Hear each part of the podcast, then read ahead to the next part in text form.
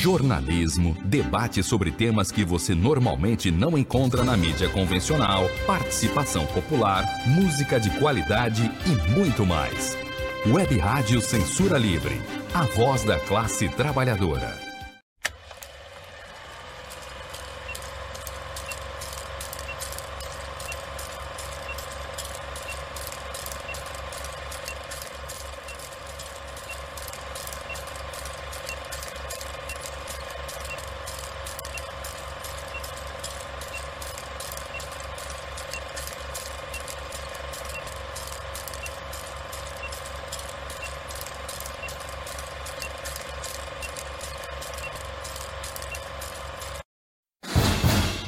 Cinema Livre. Tudo sobre o mundo da sétima arte. Apresentação: Wellington Macedo.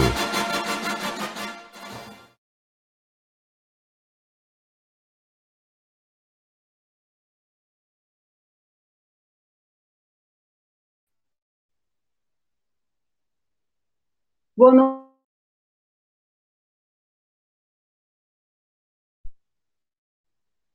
Pronto. Boa noite, ouvintes e internautas da Web Rádio Censura Livre, a voz da classe trabalhadora. Esta é mais uma edição ao vivo do programa que traz tudo sobre o mundo da sétima arte até vocês, sintonizados, ouvintes e internautas, sintonizados na Web Rádio Censura Livre, através do nosso Facebook, YouTube e canais da Web Rádio. Sejam todos muito bem-vindos ao programa Cinema Livre eu sou Wellington Macedo, falo diretamente de Belém do Pará. O programa Cinema Livre é apresentado por mim e uma equipe de queridos colaboradores, o Almir César Filho e o Dirley Santos, diretos do Rio de Janeiro. O Dirley está hoje comigo aqui na parte da operação. Daqui a pouco ele vai aparecer para ler os comentários de vocês, ouvintes internautas. Então, tratem de colocar os comentários de vocês aqui sobre o programa, sobre o tema do programa, sobre o nosso quadro Curtas, as notícias, tudo que vocês quiserem comentar sobre cinema, esse é o espaço de vocês. Não, não esqueçam de deixar o like de vocês, de ativar o sininho para as notificações e acompanhar a programação da Web Rádio Censura Livre, a voz da classe trabalhadora, nas redes sociais. Sextou com Cinema Livre. Sim, tudo sobre os bastidores, notícias, curiosidades, as histórias dos grandes filmes que marcaram as nossas histórias e a história do cinema. É o programa Cinema Livre, começando agora nessa noite de sexta-feira, 10 de setembro de 2021. Uma semana agitada foi essa que nós vivemos, né? Com direito até carta e pedido de perdão e choro de crocodilo, porque esse choro e esse pedido de perdão não engana ninguém, mas vamos falar de cinema. Então, se ajeitem onde vocês estiverem, peguem a pipoca, que o programa Cinema Livre vai começar com o nosso habitual quadro de notícias, o quadro Curtas, e as últimas notícias do mundo do cinema para vocês. Vamos começar com notícias do Festival de Veneza, sim, que está rolando desde o dia 1 de setembro. O Festival de Veneza completa uma semana sem registro de casos de Covid. Olha que maravilha essa notícia. Pois é, de acordo com informações do portal de notícias Terra, a 78ª edição do Festival de Cinema de Veneza não registrou nenhum caso de Covid-19 na primeira semana de evento, informou o presidente da Bienal do Festival de Veneza, o Roberto Cicuto, na segunda-feira passada, 6 de setembro. Bom, segundo o italiano, seis testes de participantes chegaram a dar positivo, mas a contraprova deu negativo. De qualquer maneira, os números seriam ainda muito pequenos, dado que a presença do público é maciça, né? é um festival presencial. E aí, o que, que ele falou? Ele disse que, abre aspas, os credenciados são 60% a mais do que na última edição. Houve uma espécie de ataque, parece que voltamos no tempo três anos, fecha aspas, disse o Cicuto, referindo-se à grande procura para participar do evento. Em números, o festival ele informou que até 5 de setembro é, 23.713 ingressos foram vendidos contra 13.162 no ano passado e 28.741 até o fim da mostra de 2019.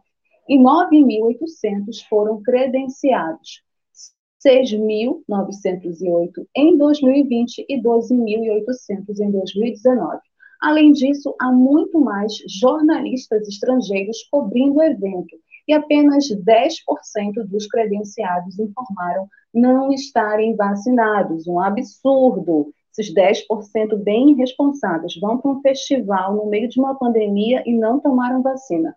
Muita irresponsabilidade. Bom, ele também completa. Aliás, quem completa é o diretor do festival, Alberto Barbeira. Para trás, nós não andaremos mais, só para frente, para as melhorias. Foi isso que um animado diretor do festival, Alberto Barbeira, falou. Sobre a presença de italianos no evento, o representante lembrou que há cinco filmes de alta qualidade, segundo ele, do país na disputa pelo Leão de Ouro e que os cidadãos vivem um estado de graça durante o evento. Também, né, um ano e meio de pandemia, as pessoas estavam sedentas por um festival do quilate da importância do Festival de Veneza. O festival, ele começou, como eu falei, no dia 1 de setembro e segue até o próximo dia 11, ou seja, do amanhã. Amanhã termina, sábado 11, termina o Festival de Veneza e na semana que vem o Cinema Livre traz tudo sobre o festival com os principais premiados e destaques desse que é um dos principais festivais de cinema da Europa, certo? Bom, seguindo aqui o quadro curtas, as últimas notícias do mundo do cinema, uma notícia também de festival, um festival daqui da Amazônia, feito aqui na minha terrinha por um querido amigo, Francisco Veio, o sétimo FICA, divulga a seleção oficial. Pois é, de acordo com informações que estão já lá no site do FICA, saiu a lista de filmes que irão disputar é, as 10 categorias da sétima edição do Festival Internacional do Cinema do Caeté, que é o FICA. Nós já falamos do FICA aqui no Cinema Livre, inclusive tem um cartaz aqui do FICA da edição passada. A seleção, gente, considerou as consequências da pandemia na produção e realização audiovisual mundial para decidir sobre as diversas obras, a maioria delas de caráter social. Originárias de diversos estados brasileiros e de países da América do Sul, as obras cinematográficas espelham as visões do mundo e mesmo as angústias de seus realizadores e produtores. Aberto a uma visão libertária, inclusive, o sétimo fica inclusiva, na verdade, né, uma visão libertária e inclusiva. O sétimo fica é possível a participação de jovens e mulheres periféricas, além de povos originários e indígenas, assim como as comunidades LGBTQI+. Por causa deste direcionamento, o FIC é um festival que não para de crescer, recebendo filmes comprometidos com o nosso tempo, né? o espírito do Zeitgeist. Além dos filmes, a programação do festival inclui rodas de conversas com mulheres realizadoras, com realizadores africanos e um diálogo sobre a obra de Sérgio P.O., o homenageado desse ano pelo festival. O Sérgio ele é paraense radicado no Rio de Janeiro, com uma produção cinematográfica urbana, autoral e social. De recorte cinecubista, o FICA também abre janelas para todas as estéticas, razão porque este ano incluiu as categorias performance audiovisual e vídeo-teatro. O FICA ocorrerá nos dias 9 e 10 de dezembro, com a exibição dos filmes vencedores nos canais e redes sociais do próprio festival, que também contará com mostras não competitivas. O FICA é um dos principais festivais de cinema internacional aqui da Amazônia, realizado pelo Francisco Veim, querido amigo, cineasta, realizador, crítico, que debate cinema, que debate outras formas de fazer cinema, super importante. É, eu participei já do FICA ano passado, devo participar esse ano e vou trazer mais notícias desse festival aqui no Cinema Livre para vocês. Fiquem ligados, entrem no site do FICA, confiram a programação, o cronograma lá das mostras, as competitivas e as não competitivas, e a gente vai ter mais notícias em breve desse festival. Seguindo o quadro curtas, vocês podem comentar as notícias do quadro curtas, não esqueçam de colocar também aqui uma notícia que tenha chamado a atenção de vocês, a opinião de vocês, fiquem à vontade.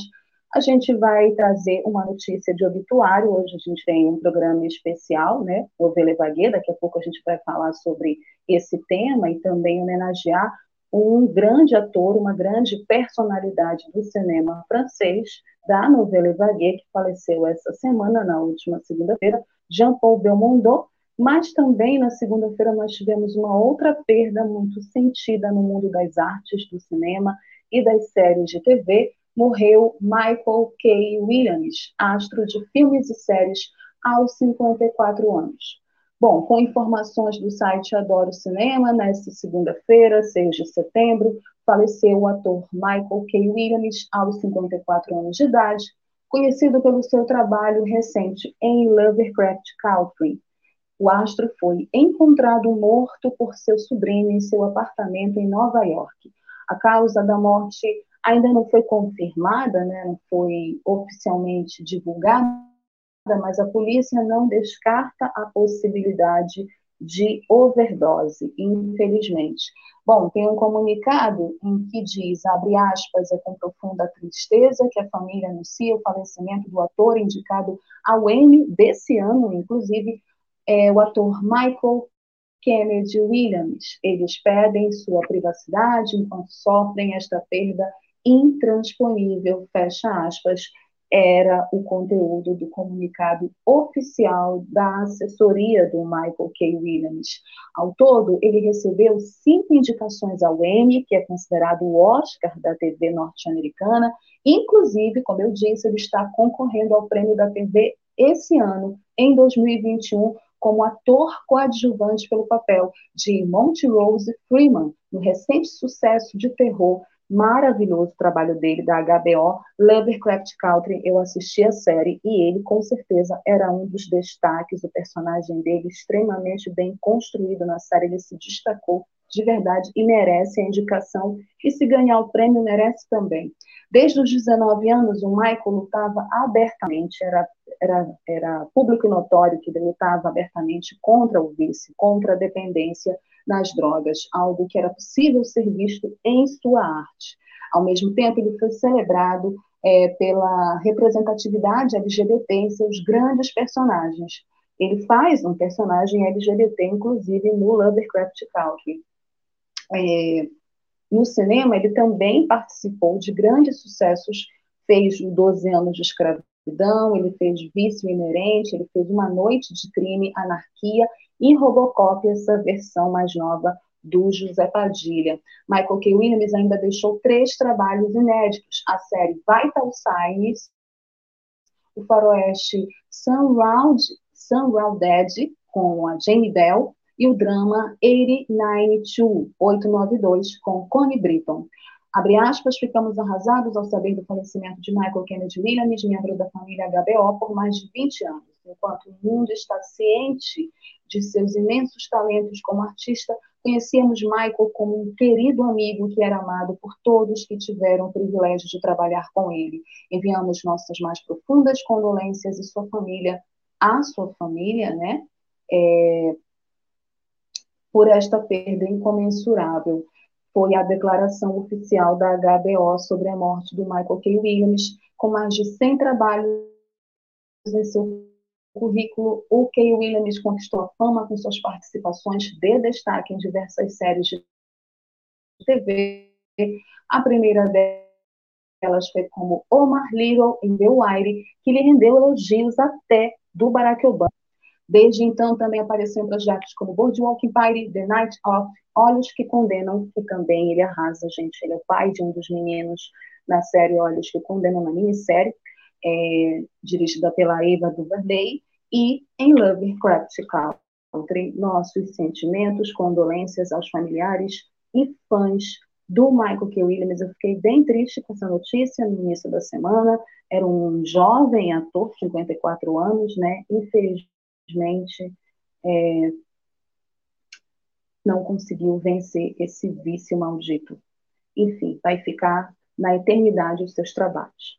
Seguimos aqui com o quadro Curtas, as últimas notícias do mundo do cinema. Gente, essa semana a internet quase quebrou com o lançamento do trailer de Matrix 4, Resurrection, e com esse lançamento mundial surgiu uma dúvida, gente.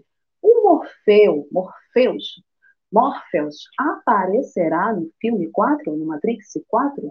Bom, ainda é, com informações, a gente deu a notícia do Michael K. Williams, a informação do Adoro Cinema, e aí seguindo também aqui com informações do Adoro Cinema a partir de uma matéria especial feita pelo redator e crítico Bruno Botelho dos Santos para o site, Matrix Resurrections é o quarto filme da franquia de ficção científica e teve o seu aguardado primeiro trailer lançado conta com muitas cenas de ação e um reencontro inusitado do casal Matrix Neo, Keanu Reeves e Trinity, Carrie Ann Moss, que supostamente morreram, vocês lembram, eu lembro disso também, morreram em Matrix Revolutions em 2003.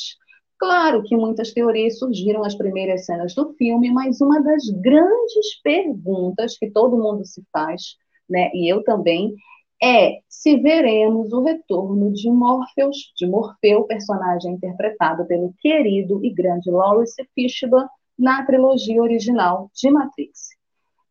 Bom, o Morfeu, para quem viu Matrix, né, todo mundo sabe, ele serviu como líder da guerra futurística pela sobrevivência humana contra as máquinas na trilogia original de Matrix, tendo como aliados a Trinity e o Neo, que ele dedicou toda a sua vida para encontrar e foi o escolhido para salvar a humanidade. Vocês lembram disso? Ao contrário de seus aliados, o Morfeu não morre em Matrix Revolutions, mas sua história pessoal nunca chega a uma conclusão, o que era esperado para acontecer nesse quarto filme.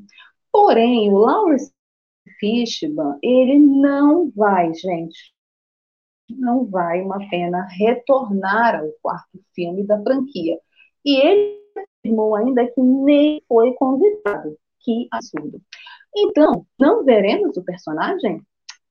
Não é bem assim. Muitos rumores surgiram de que Trix 4 apresentaria uma versão, vamos dizer, mais jovem de Morfeu, que realmente parece que vai acontecer no filme, com a presença desse ator também, que é já um destaque nessa nova geração de atores né, que vem surgindo a partir das séries de TV, o Iahia Abdul Mate II, que está no Watchmen, eu conheci o Iahia no Watchmen, e está no Pantera Negra Boxeio, que foi é, um dos sete lá julgados né, pelos acontecimentos em Chicago. E o Iahia é maravilhoso, gente, está muito parecido com o Morpheus, viu, trailer? Vemos o que parece ser, na verdade, uma versão mais jovem do personagem icônico interpretado pelo Lawrence Fishburne. As suas atitudes e o seu visual são muito semelhantes ao do Morfeu, com cenas que serão parecidas com as de Matrix, do primeiro filme de 1999, como ele querendo mostrar a realidade para o Neo, ao oferecer uma pílula vermelha e uma pílula azul, com o protagonista optando pela vermelha, que faz despertar essa parte vocês lembram, né?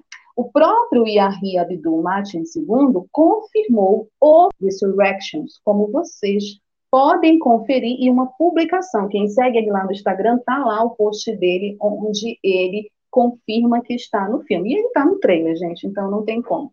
Matrix Resurrections está previsto para estrear em 16 de dezembro desse ano nos cinemas brasileiros. É óbvio que eu estou na maior expectativa.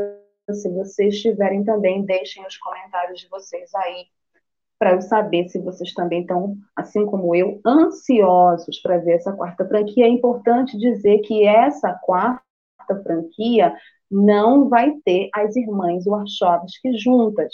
É só a Lana que vai dirigir. A Lili não topou dirigir esse quarto filme e alegou questões pessoais, que seria muito desagradável passar por tudo que ela passou, porque não sei se vocês lembram, mas foi justamente nesse período de Matrix que as duas passaram pelo processo de transição.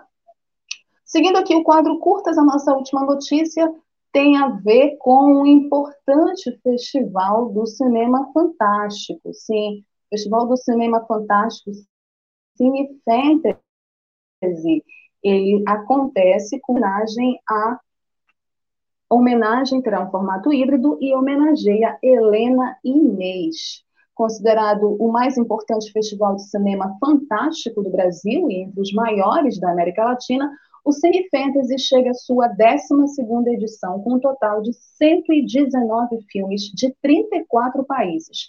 O evento acontece de 9 a 19 de setembro, ou seja, começou ontem, de forma híbrida, na plataforma insanel.tv.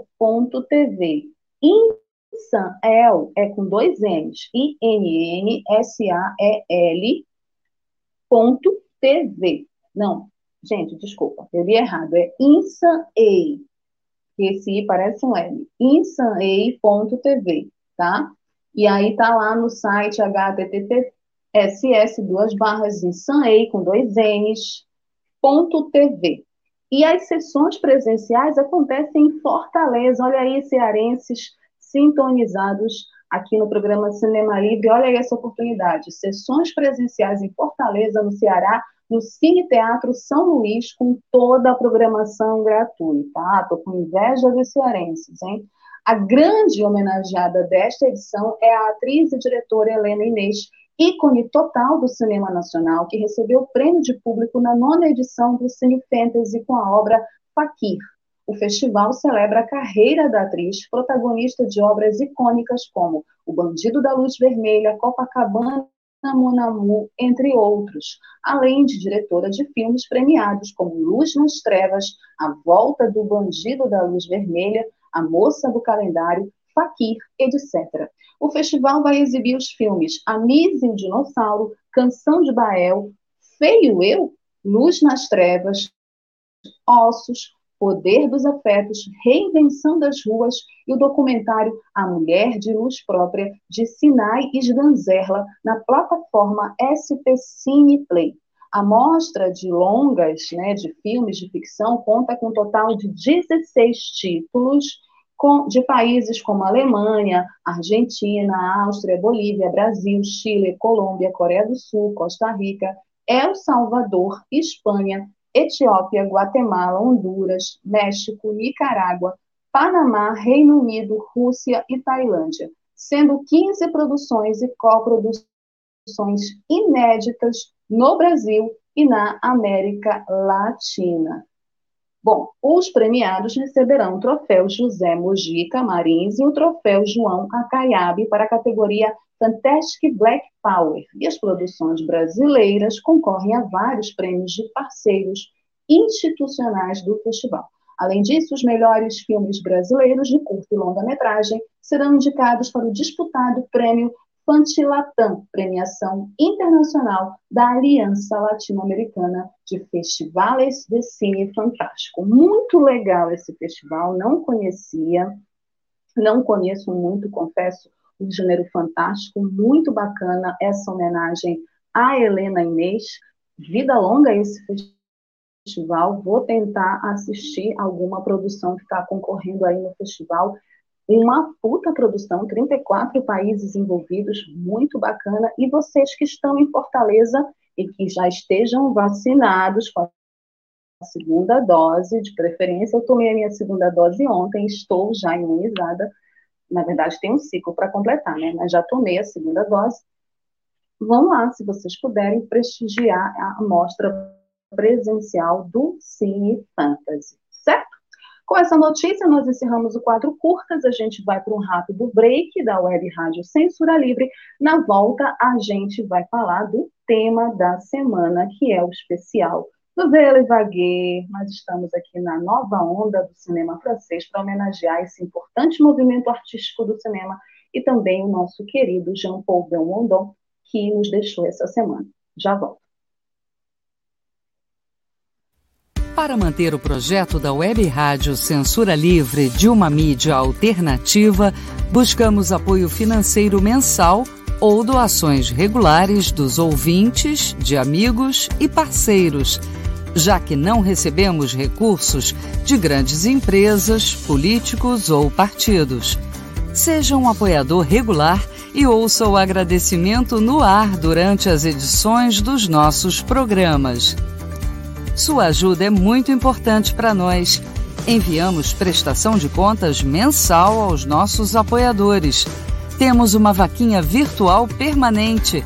Anote o endereço virtual apoia.se barra CL Web Rádio. apoia.se barra CL Web Rádio. Saiba mais sobre a emissora no WhatsApp 21 96553 8908. Web Rádio Censura Livre. A voz da classe trabalhadora. Acompanhe a programação da Web Rádio Censura Livre no site www.clwebradio.com, no aplicativo exclusivo para ouvir rádio no celular, tablet e Smart TV.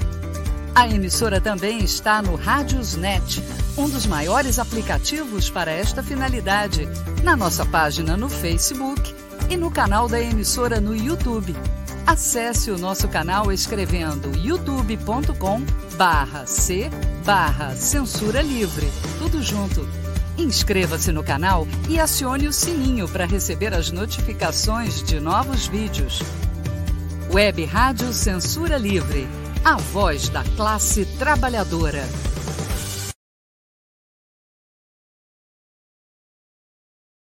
Web Rádio Censura Livre, www.clwebradio.com. Acompanhe nossa programação diariamente no YouTube, Facebook, site e aplicativos. Inscreva-se nos nossos canais e clique no sininho para receber os avisos. Toda segunda-feira, debate livre com Raoni Lucena às 18 horas. Ainda na segunda-feira, Conexão Brasília com Ademar Lourenço, às 19h30. Toda terça-feira, a sessão do Lucília com Lucília Machado, às 18 horas. Toda quarta-feira, Diversidade com Wendel Setúbal, 5 e meia da tarde. Ainda na quarta-feira, aulas com filatelia com Heitor Fernandes, às 18h30. Quinta-feira, Deise Alvarenga Entrevista, às 5 da tarde. Também na quinta-feira, Quintas Político-Culturais, com o Coletivo dos Coletivos, seis e meia da noite. Ainda na quinta-feira, Economia Fácil, com Almir Cesar Filho, às 20 horas. Toda sexta-feira, Cinema Livre com Wellington Macedo, às 19 horas.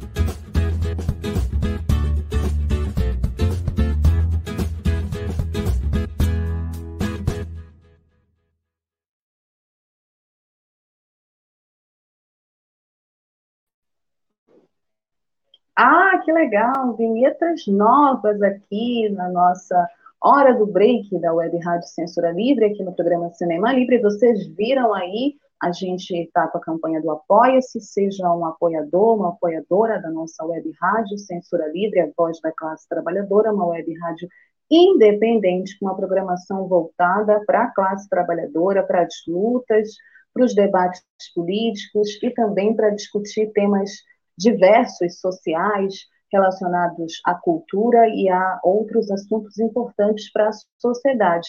E vocês viram também os meus colegas da Web Rádio aí anunciando a programação. Gente, eu não sei quem escolheu essa minha foto, não. Hein, Santos? Estou com uma cara de menina nessa foto. Mas é isso, o Cinema Livre está toda sexta-feira aqui, às 19 horas, mas também tem uma programação durante toda a semana. Nos acompanhe nas nossas redes sociais, Facebook, Instagram, YouTube da Web Rádio Censura Livre. Acessem os nossos canais também nas plataformas né, digitais. vocês ouvintes da Web Rádio, e também nós do programa Cinema Livre temos um e-mail, quadro para vocês, internautas e ouvintes que quiserem mandar as sugestões de filmes que vocês queiram que eu fale aqui no programa, falar sobre perfil de algum astro ou estrela que vocês sejam fãs, mandar crítica, reclamação, o que vocês quiserem, esse é o espaço de vocês. Também deixem o like de vocês, não esqueçam de ativar o sininho das notificações e eu quero ler o nome de vocês aqui também como apoiadores e apoiadoras da Web Rádio, tá? Então nos apoiem porque o apoio de vocês é muito importante, certo? Bom, vamos agora para o nosso tema da semana, né? Eu falei um tema muito especial, a gente vai falar de um dos movimentos artísticos e uma das escolas de cinema mais importantes da história da sétima arte, e aproveitar para homenagear um grande astro e uma grande personalidade do cinema, daqui a pouco no quadro Perfil, que nos deixou essa semana o Jean-Paul Belmondo, que era um dos ícones desse movimento, a Nouvelle Vague. Mas o que era, afinal, a Nouvelle Vague? Bom, o termo Nouvelle Vague apareceu pela primeira vez em 1958, na revista Le Express. E esse termo ele foi cunhado pela a jornalista Françoise Chirot. Essa jornalista, ela referia-se aos novos cineastas franceses que despontavam no cenário artístico. A Nouvelle Vague que é, numa tradução livre, a nova onda, ela foi um movimento formado por críticos e cineastas pioneiros entre as décadas de 1950 e 1970, com seu auge entre os anos 1958 e 1964. Esse movimento, gente, é importante localizar vocês, ele surgiu com o intuito de se opor ao cinema comercial da época, trazendo filmes intimistas e geralmente de baixo orçamento e rejeitando a forma tradicional e linear de narrativas, criando assim uma nova linguagem e uma nova estética para o cinema. Os diretores que fizeram parte desse movimento buscavam usar a técnica de forma a contar suas histórias. Para eles, o cineasta era um autor, escrevendo com a luz e usando a câmera como uma caneta. Gente, eu achei lindo isso, né? Isso, inclusive, são informações do Instituto de Cinema sobre a novela Vaguet, uma página que tem, né? E esse é um movimento muito importante, inspirou o cinema não só francês, mas o cinema mundial. E o filme dessa semana é um dos principais, é uma das principais obras desse movimento artístico que inspirou tantos diretores, tantos cineastas, dentro e fora da França. A Bouche de Soufflé é o título original. Acossado é um filme francês em preto e branco, realizado em 1960 por Jean-Luc Godard, que é um dos grandes cineastas e nomes da novela Vaguet, com roteiro baseado numa história do François Truffaut, outro grande nome, é, outro grande ícone junto com Godard, né, é, dois dos principais líderes desse movimento do cinema francês, a novela Vaguet. Inclusive, eles rivalizavam né, nesse período, Truffaut e Godard. Mas isso é uma outra história que eu conto num outro momento. Esse filme, O Acossado, ele é um dos filmes mais marcantes da novela Vague, dessa nova onda do cinema francês. Ele é considerado um manifesto estético do movimento cinematográfico por de história. A ironia, principalmente da personagem do Jean-Paul Belmondo, que está maravilhoso nesse filme, é esse herói que ele constrói, que é uma espécie de anti-herói, um herói à deriva, como muitos críticos falaram, os jump cuts, o que são esses jump cuts? São esses saltos na montagem do filme. O jump cut, ou jump cut, ele é um corte na edição de vídeos ou filmes que remove parte de uma tomada, gerando dois planos e uma transição brusca entre eles. É um corte abrupto mesmo. É, este tipo de edição ela faz um efeito de saltos, por isso que O filme todo, inclusive, tem vídeos que falam só sobre a montagem do acossado, inclusive com declarações do Quentin Tarantino, que acha acossado genial na questão da montagem, na forma como ele foi montado, exatamente por conta da apresentação desses jump cuts, né, que é esse salto para frente no tempo na cronologia de uma cena. E essa forma não linear de estruturar a história no vídeo, né, de contar essa narrativa, porque a novela Vague, ela ia de encontro a essas narrativas lineares no cinema. E a montagem do Acossado justamente ajudou a demarcar essa posição estética do cinema, né? Por isso que é tão importante esse filme. É também um filme marcado pelo baixo orçamento e o sucesso de público, porque a gente está falando de um cinema, que é o cinema francês, que não tinha todo aquele orçamento que a gente costuma ver, por exemplo, nos cinemas de Hollywood. E ainda assim, ele foi um sucesso de público, além de ser uma referência para muitos filmes do gênero em Hollywood atualmente. E principalmente, Hollywood bebeu muito da novela Baguet e principalmente do Acossado. Não é à toa que tem declaração de amor do Quentin Tarantino, um cara que toda vez tem várias referências nas obras dele, né, e assume isso publicamente. É, foi o primeiro longa-metragem do Jean-Luc Godard, gente. O Acossado ele foi o primeiro filme do Jean-Luc Godard. E ele foi rodado em menos de quatro semanas. O diretor conduziu as filmagens sem um roteiro concluído. Tu percebes inclusive na interpretação dos atores, que estão bem soltos, assim, tem uma interpretação, uma atuação bem natural na minha avaliação. Godard, ele escrevia as cenas pela manhã para que fossem filmadas mais tarde. Então, foi tudo ali junto, né? A fim de obter atuações mais espontâneas, como eu falei, né, uma atuação mais natural, Godard só entregava as falas aos atores à medida que as cenas eram realizadas. É, acossado é uma expressão, a bold de soufflé, né, na verdade, que é o título original, é uma expressão em francês, desculpa, gente, eu não sei falar francês, meu francês não é bom, mas é uma expressão em francês que na língua portuguesa significa, abre aspas, no final das forças, sem fôlego, fecha aspas, fazendo uma referência à constante fuga do personagem Michel Oicar, que é o personagem do grande Jean-Paul Belmondo. E qual é a história de Acossado? O Michel, que é o personagem do Jean-Paul Belmondo, ele rouba um carro em Marsella, na França, na verdade, em Marsella, é, na França, para ir a Paris.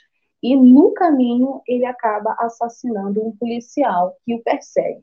Já em Paris, na capital, ele encontra a Patrícia, que é a personagem da Jean Serberg, linda, maravilhosa, essa atriz e ela, assim, é uma referência também nessa questão da estética das atrizes para o movimento novela vague.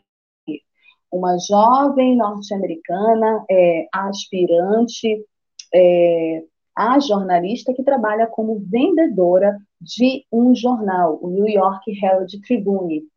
É, só um instante, gente, que vai desligar meu notebook. Fiquem aí que eu só vou ligar aqui ele. para continuar com vocês. Sim, mas eu vou continuar lendo aqui, porque já está aqui o carregador. Senão eu não consigo continuar o programa. Pronto. Bom, como eu disse, é, a Janserberg, ela faz nesse filme uma personagem que é uma jovem norte-americana, aspirante a jornalista, que trabalha como vendedora de jornal, é, trabalha no New York Herald, Tribune, lá na Champs-Élysées, que é um lugar muito famoso na França, né, muito famoso em Paris. E ela, é, o assassino, né, ela se envolve com o personagem de Jean-Paul Belmondo, ele acaba sendo identificado, né, como o assassino do policial, o rosto dele acaba sendo estampado nos principais jornais, e enquanto ele é perseguido pela polícia, o personagem do Jean-Paul Belmondo tenta é rever o dinheiro, conquistar o coração da Patrícia, então fica nesse jogo, nessa relação, eles têm muitas cenas amorosas e é muito interessante como o Godard filma essas cenas, que é bem diferente do que a gente está acostumado, né? Esse jogo que há entre eles, né? Os diálogos que eles têm durante o filme todo também. É um filme que tem muito texto, isso é muito característico do cinema francês e da novela vague. É, ele tenta conquistar o coração da Patrícia e tenta convencê-la a fugir com ele para Roma. Essa é a história do filme, mas o mais interessante é, como eu disse, a forma como Acossado é contada, né, ao longo de uma hora e 15 minutos de filme, a narrativa não linear, esses cortes, essa montagem, né, que traz esses cortes, é, uma montagem feita de saltos que quebra a cronologia da história, então você tem umas cenas que não são lineares, que não seguem uma continuidade, isso também faz parte do movimento, né, da estética desse movimento e da estética principalmente desse cinema que o Godard e que o Truffaut e que vários outros ao longo do tempo foram realizando nesse nessa escola de cinema que ficou como referência e inspiração. Para vocês terem uma ideia, o roteiro do Acossado, ele é originalmente do François Truffaut, que teve a ideia a partir de um artigo de jornal, é, um jornal chamado The News in Brief. O personagem, o Michel Poscar, ele é baseado na vida de um personagem real, o Michel Portey, e da sua namorada, a Beverly Lynette, uma jornalista americana.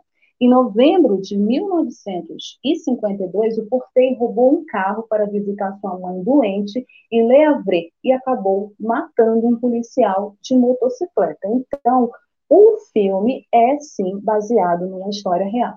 Aí o Truffaut e o Claude Chabrol, que é um outro nome, que já já a gente vai falar dele também, que também é um ícone da novela Vague, eles trabalharam juntos no esboço desse roteiro mas eles abandonaram a ideia porque eles não conseguiram chegar a um acordo sobre justamente a estrutura da história, né? Como contar essa história.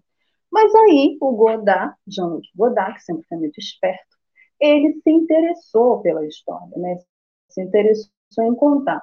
Enquanto ele trabalhava como assessor de imprensa na 20th Century Fox, sim, ele já foi um de nós, já foi um assessor de imprensa, ele conheceu o produtor Jorges de Bejergat, que o contratou para trabalhar no roteiro de um outro filme. Depois de seis semanas, é, descontente com esse projeto no qual ele foi contratado, Godard sugeriu fazer Acossado. O Chabrol e o Truffaut concordaram em trabalhar no roteiro do filme com a condição de que o Godard o dirigisse. E aí o Godard fez o seu primeiro filme, que é considerado o marco da novela vague, né, que é considerado o filme que demarca a novela vague como um movimento estético e artístico do cinema francês. O final, originalmente é, proposto pelo Truffaut, ele foi alterado pelo Godard, claro. Godard sempre foi um diretor de muita personalidade. E aí, sobre esse final alterado, o Truffaut falou, ele comentou, Abre aspas. No meu roteiro, o filme termina com um homem andando na rua, enquanto mais e mais pessoas se viram e olham para ele por causa da foto dele na capa de todos os jornais. O Jean-Luc escolheu um fim violento, porque ele é mais triste do que eu por natureza. Isso faz parte da briga do Truffaut com o Godard. Ele precisava do seu final particular.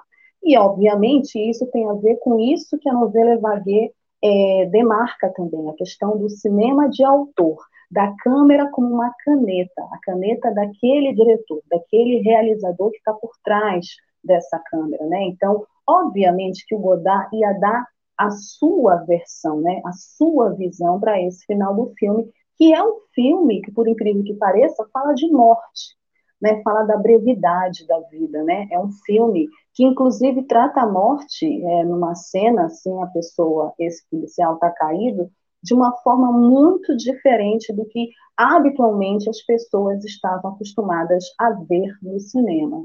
Então, é, o, o Acossado, ele também é marcante por isso, né? ele é um clássico também por isso.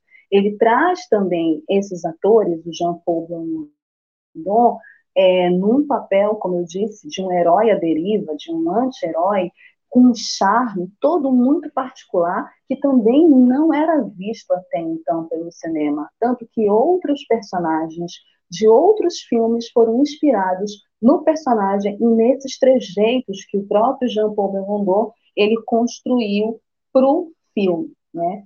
Então, é, além disso, a recepção é, do filme é, foi é, maravilhosa, né? A importância que o filme é, foi reconhecido logo, imediatamente.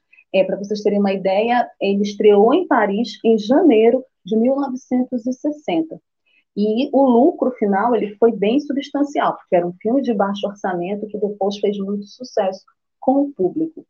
Segundo o próprio Godard, a coçada é fruto da sua extraordinária e calculada congruência com o momento e da fusão dos seus atributos com a história da sua produção e com a personalidade pública do seu realizador. Foi singularmente identificado com as respostas da mídia que gerou. Ele também é uma crítica à sociedade porque esse também é da novela, questionar essa mídia como que é, eles se relacionariam é, nessa nova estética, nessa nova estrutura de histórias com essa mídia, com o público, com o mercado cinematográfico.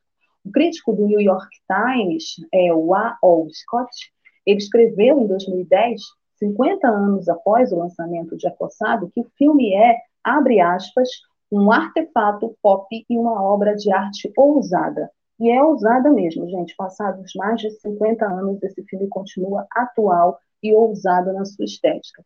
Ainda é bom, ainda é novo, ainda mesmo depois de tanto tempo. Um boletim do futuro dos filmes. Isso foi o que o crítico do New York Times falou. Ele é, né, está na lista dos grandes filmes é, o próprio Roger Beck, também é outro crítico, falou que nenhum filme de estreia desde Cidadão Kane, em 1942, foi tão influente, descartando seus jump cuts como o maior avanço e, em vez disso, chama de revolucionário. Né? O filme foi revolucionário, na opinião de diversos críticos. É, ritmo impetuoso, é, impetuoso seu distanciamento frio, sua destituição de autoridade. Tem muita frieza mesmo né, nessa estética, né? Um filme meio que parece descompromissado, parece que eles estão os filmes franceses da Nouvelle Vague são, são muito parecidos nesse sentido, tem uma relação uma estética, uma relação com o público, inclusive, que parece uma relação é artificial, mas é só aparência, porque é muito profundo e muito complexo essas estruturas narrativas que os filmes trazem. Estava falando com uma amiga hoje que ela disse que não conseguiu terminar de assistir Acossado porque ela achou o filme muito lento. Eu acho que é um filme que tem um ritmo muito ágil, é difícil acompanhar às vezes, né? Você, se você perder uma cena por conta dessa questão da montagem, você perde a linha da história, né? Porque justamente é isso, é um filme que não respeita essa cronologia, ao contrário, ele inverte a cronologia para contar é, uma anti-história a partir de uma outra versão. Né? E é maravilhoso isso, né? Tanto que ele muda o final original do Truffaut para poder é, demarcar o seu cinema de autor. A partir desse filme, o Godard história em vários outros filmes, né? E demarca também o seu nome importante na novela Evangelho. É, ele é referência em outros filmes, né? Tem vários filmes também. E como principais prêmios e indicações, ele ganhou o Prix Jean Vigo em 1960, ganhou o Festival de Berlim, prêmio de melhor direção, Urso de Prata, em 1960. Ele ganhou também um prêmio do Sindicato do Cinema Crítico, em 61. Prêmio de melhor filme. Ganhou um prêmio do Sindicato de Jornalistas de Filmes Italianos, indicação de melhor, foi indicado, na verdade, melhor diretor estrangeiro. É, também foi indicado para o Golden Goblet da Itália, em 61. Foi indicado para o BAFTA, que é o Oscar do cinema britânico, é na categoria de melhor atriz estrangeira para Jean Seberg, em 62. Prêmio da crítica alemã para fotografia de Raul Cotard, prêmio Vitória de Melhor Ator Francês para o nosso querido né? E tem uma trilha sonora maravilhosa, uma música também maravilhosa que acompanha o filme todo, que é um elemento importante nessa estética do cinema francês. Acossado é um dos grandes filmes, uma das grandes obras de arte do cinema europeu, do cinema francês e do cinema mundial, super atual, sempre bom rever, fazia muito tempo que eu não via, vi duas vezes, essa foi a terceira vez, é sempre bom rever as obras de arte, porque a gente amadurece e tem novos olhares e novas perspectivas sobre esses filmes. Vocês que ainda não assistiram, assistam, porque faz parte de um movimento muito importante que foi a novela vague para o cinema francês e para o cinema mundial. Vamos para um rápido intervalo e eu volto para a gente ler os comentários de vocês aqui com Dirley Santos, que vai estar na área.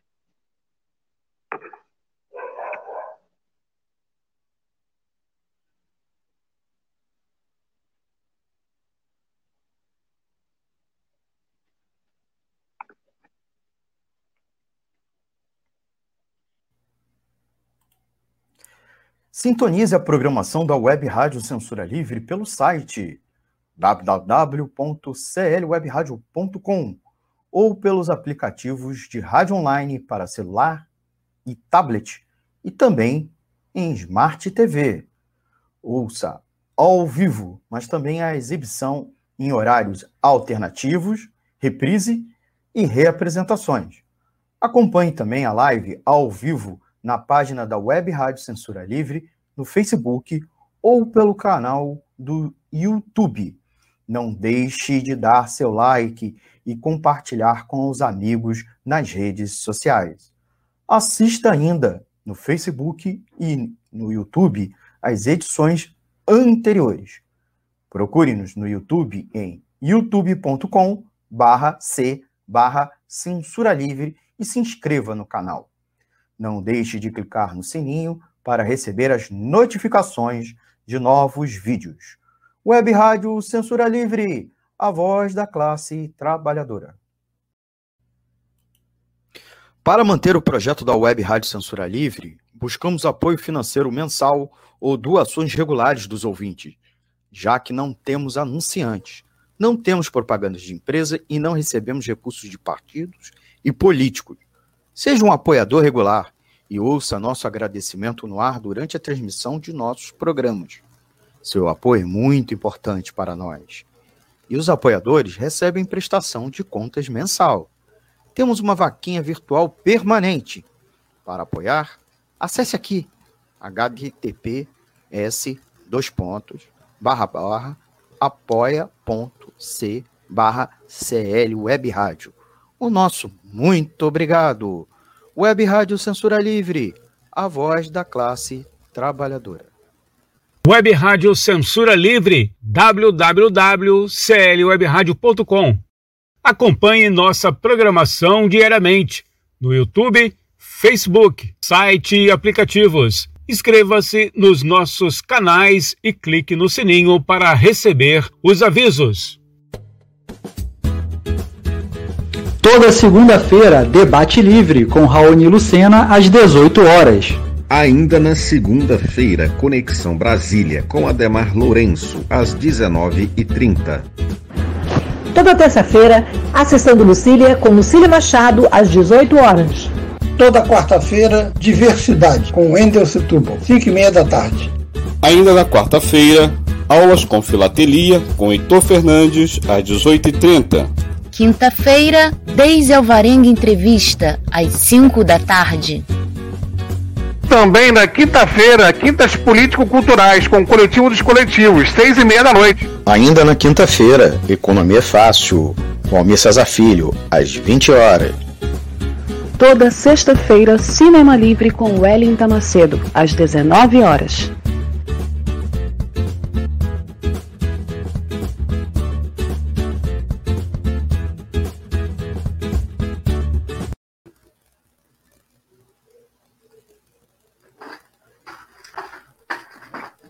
Boa noite, Boa noite.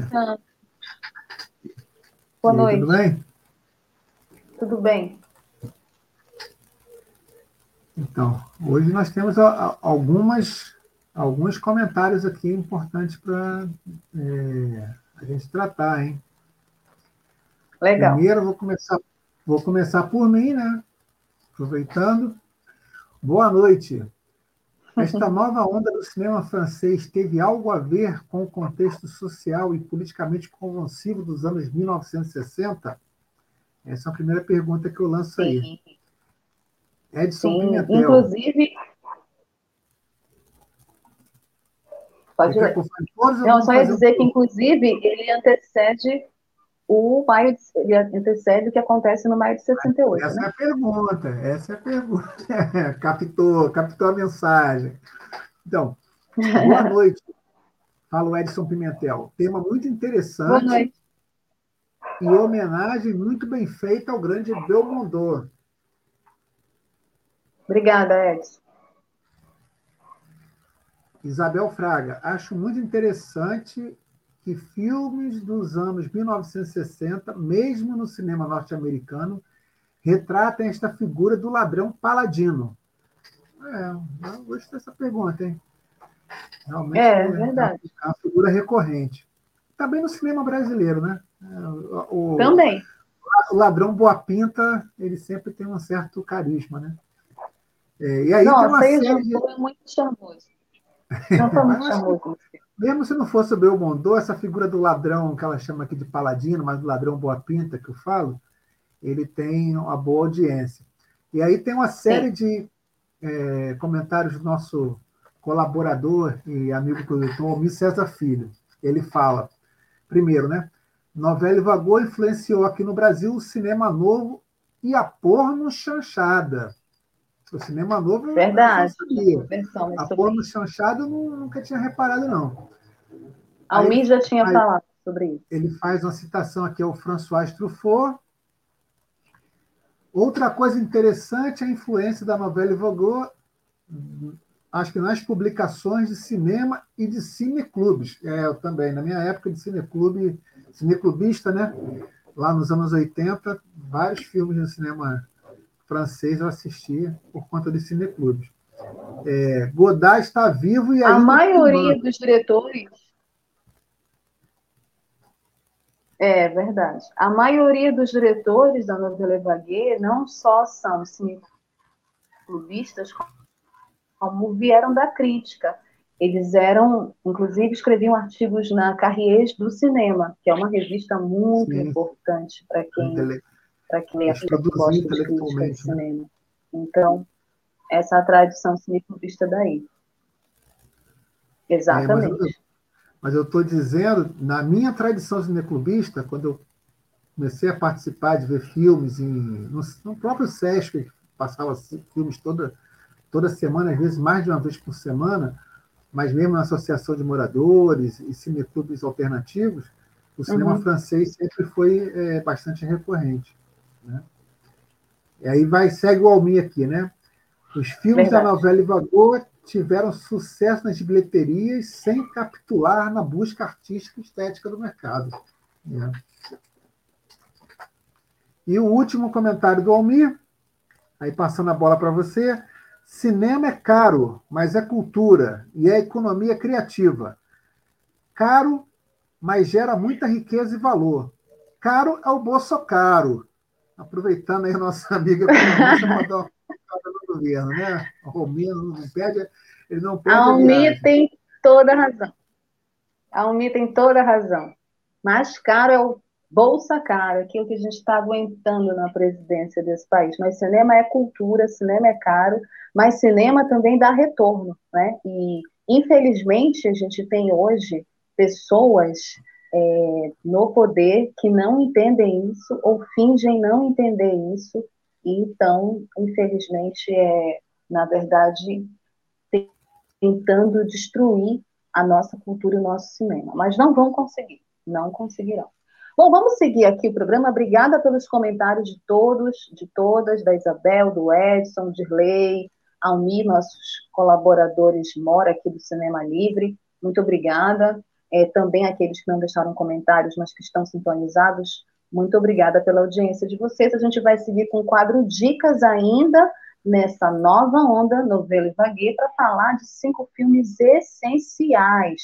Vocês que querem conhecer um pouco mais da novela Vaguet, que ficaram curiosos a partir do Acossado, assistam esses filmes que são cinco essenciais para vocês conhecerem um pouco mais desse movimento tão importante é, para cineclubistas, como o Dirley falou, para crítica, né, para o cinema no geral. Primeiro filme, Little Fugitive, filme de 1953 do Maurice Engel. Esse filme é considerado um marco, assim como Acossado, porque foi a partir dele que é, teve uma influência para o surgimento da novela Vaguet. O Little Fugitive foi dirigido pelo Maurice Engel ainda em 1953 e segundo François Truffaut, ele mostrou o caminho para a produção independente. O filme ele conta a história do Joey, que é o Richard Andrusco, que ao ser enganado por seu irmão mais velho, Lenny, o Richard Brewster, acaba fugindo para Coney Island, onde se vê sozinho, rodeado de brinquedos e atrações que o Pier oferece. O filme ele conta uma divertida narrativa onde acompanhamos apenas crianças muito interessante isso, gente, envoltas em responsabilidades e vontades próprias. Acompanhamos a leve aventura de uma criança em liberdade que aprende, se diverte em meio a um paraíso de feira.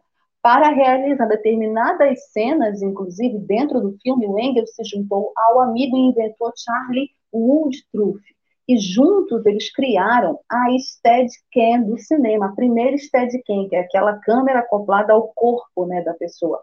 O filme ele acabou levando o Silver Lion de 1953. É um marco também pioneiro, é, inventivo e influenciou uma geração como o Truffaut.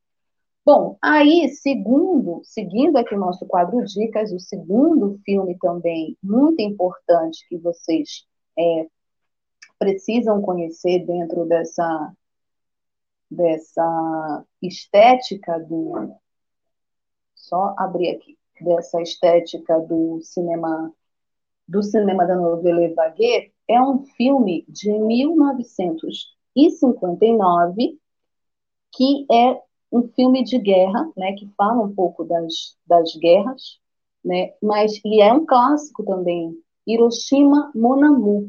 É um filme de um outro grande diretor, o Alain Resnaux, é um filme de 59, e ele conta com uma concepção é, de representar uma forma quase documentária as bombas de Hiroshima e Nagasaki. E tendo isso em mente, o diretor Alan Resnaux mostra logo nas cenas iniciais retratos da devastação causada pelas armas nucleares. Um impactante começo que rendeu diversas reações na época, a história começa após essa grande abertura e nos mostra a personagem sem nome da atriz Emmanuelle Rivat, atriz francesa que foi ao Japão gravar cenas de um filme que fala sobre a paz. Ela se relaciona com um personagem também sem nome do Eiji Okada, um arquiteto japonês, e ao mesmo tempo em que relembra é, um grande amor de seu passado, ele, ela vive a tragicidade da Segunda Guerra Mundial. O filme ele teve grandes prêmios internacionais, como Oscar, Palma de Ouro, BAFTA, ganhando neste último o Prêmio das Nações Unidas de 1960. Hiroshima Mon Amour é um clássico da novela Bahia, é um filme famoso, muita gente conhece, já assistiu. Seguindo aqui o nosso quadro curtas, o terceiro filme também, que é muito importante a gente, a gente assistir, que também marca, é um filme do parceiro, né, do Godard, também rival principal, assim, muitos dizem que são rivais, mas é o François Truffaut com Os Incompreendidos, de 1959 também.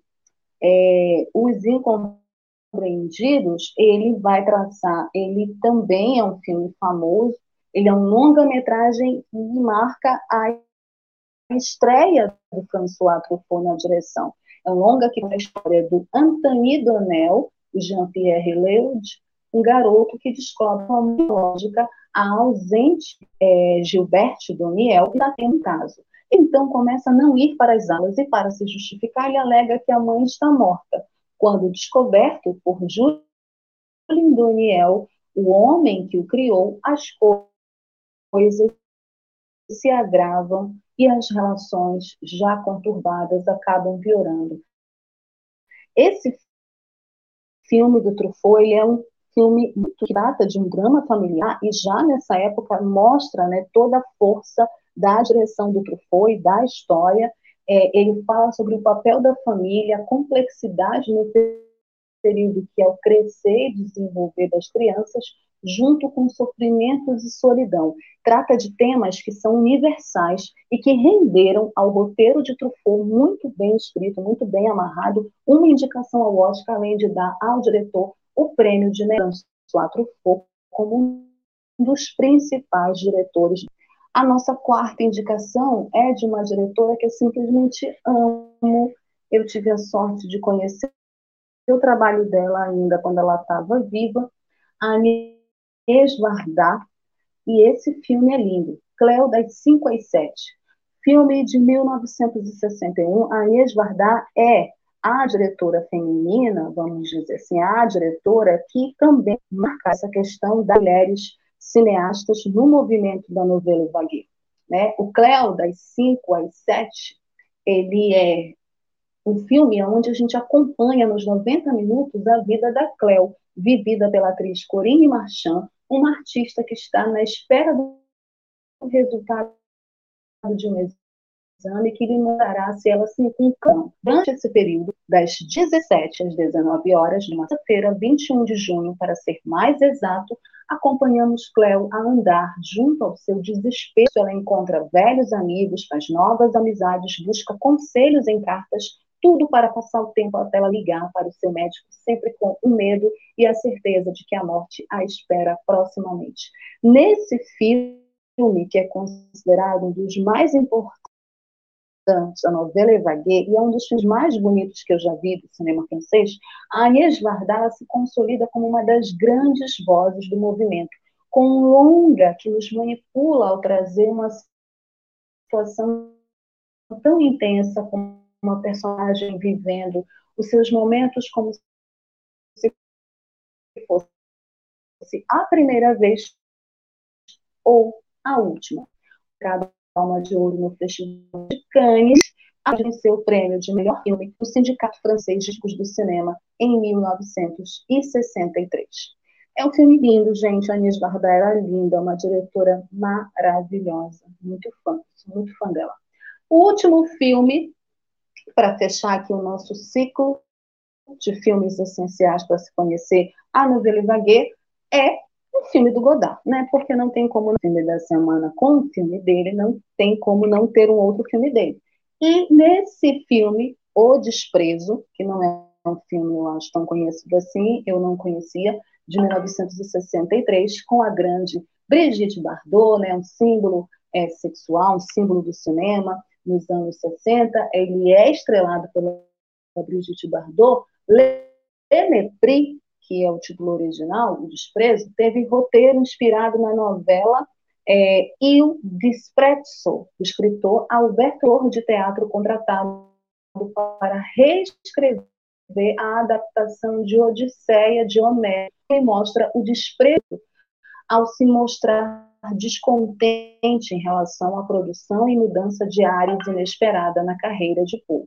A obra ela discute a venda de um sistema de produção que faliu o cinema italiano, criticando através da relação das personagens o modo repetitivo se tornou. Vocês lembram do que eu falei na novela Vaguet? Uma crítica ao cinema comercial. Esse filme do Godard é um exemplo claro dessa crítica, dessa crítica que a novela Vaguet, enquanto um movimento fazia ao cinema comercial a partir de uma obra italiana que é adaptada para o cinema francês. Muito bacana esse filme para quem tiver interesse em assistir mais uma obra-prima do seu Jean-Luc Godard.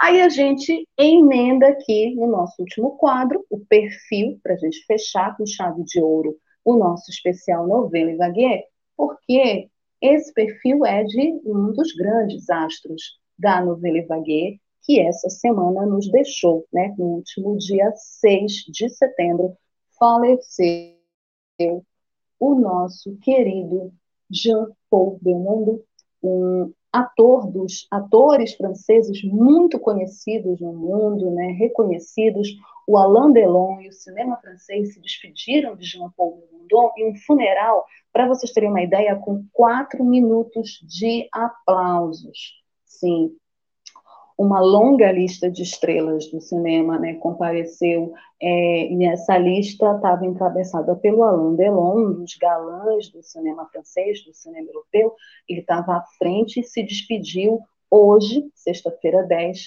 do ator Jean-Paul Belmondo, na igreja de Saint-Germain-des-Prés de Paris, onde aconteceu o funeral.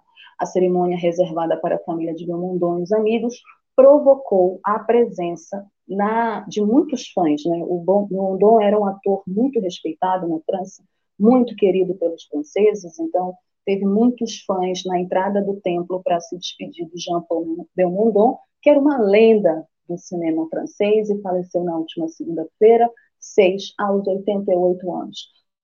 Emmanuel Macron ele liderou uma homenagem nacional solene na quinta-feira, né, ao Jean-Paul Belmondo. E o público aplaudiu durante quatro minutos a chegada do caixão de Bebel, como ele era chamado.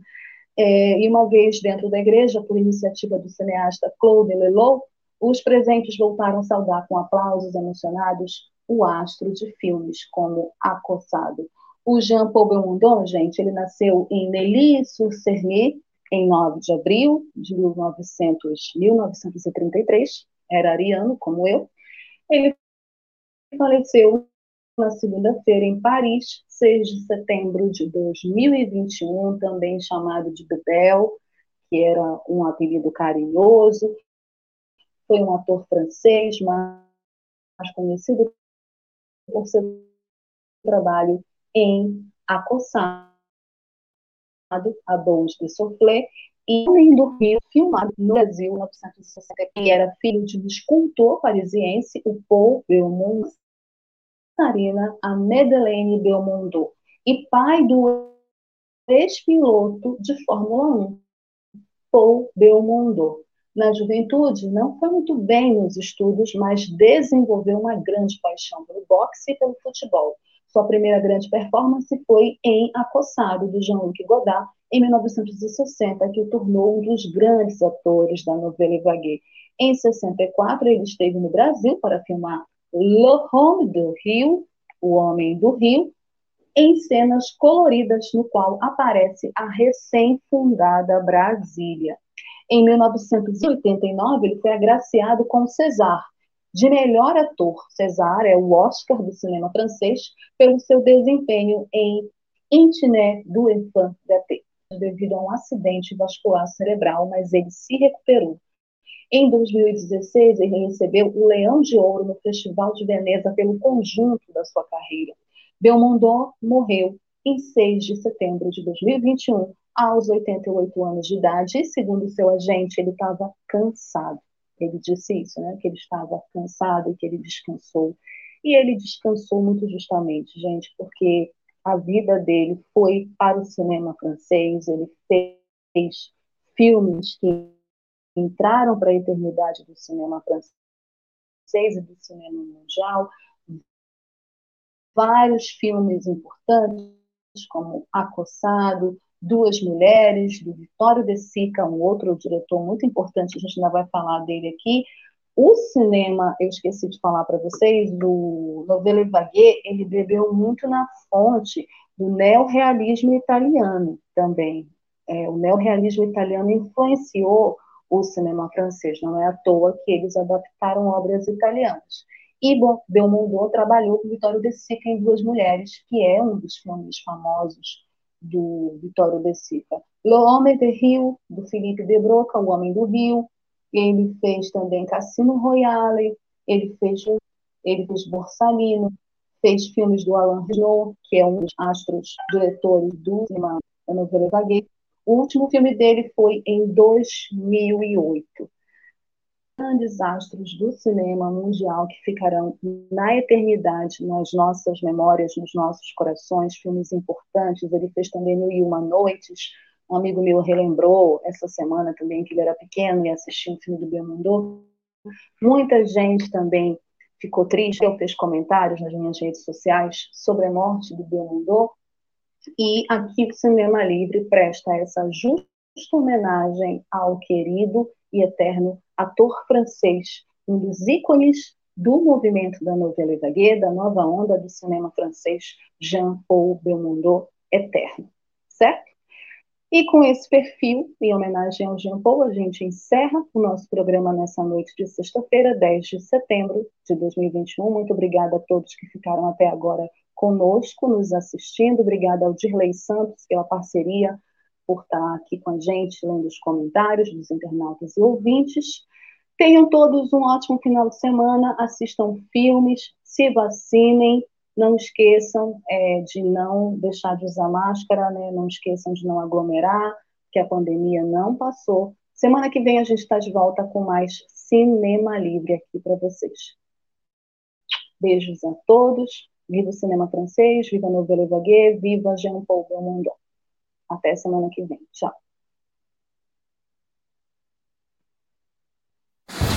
Cinema Livre. Tudo sobre o mundo da sétima arte. Apresentação: Wellington Macedo.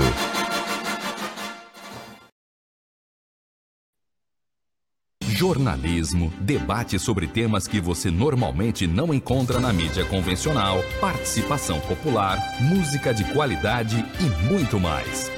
Web Rádio Censura Livre, a voz da classe trabalhadora. Para manter o projeto da Web Rádio Censura Livre de uma mídia alternativa, buscamos apoio financeiro mensal ou doações regulares dos ouvintes, de amigos e parceiros, já que não recebemos recursos de grandes empresas, políticos ou partidos. Seja um apoiador regular e ouça o agradecimento no ar durante as edições dos nossos programas. Sua ajuda é muito importante para nós. Enviamos prestação de contas mensal aos nossos apoiadores.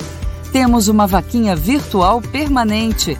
Anote o endereço virtual apoia.se barra clwebradio apoia.se barra clwebradio Saiba mais sobre a emissora no WhatsApp 21 96553 8908.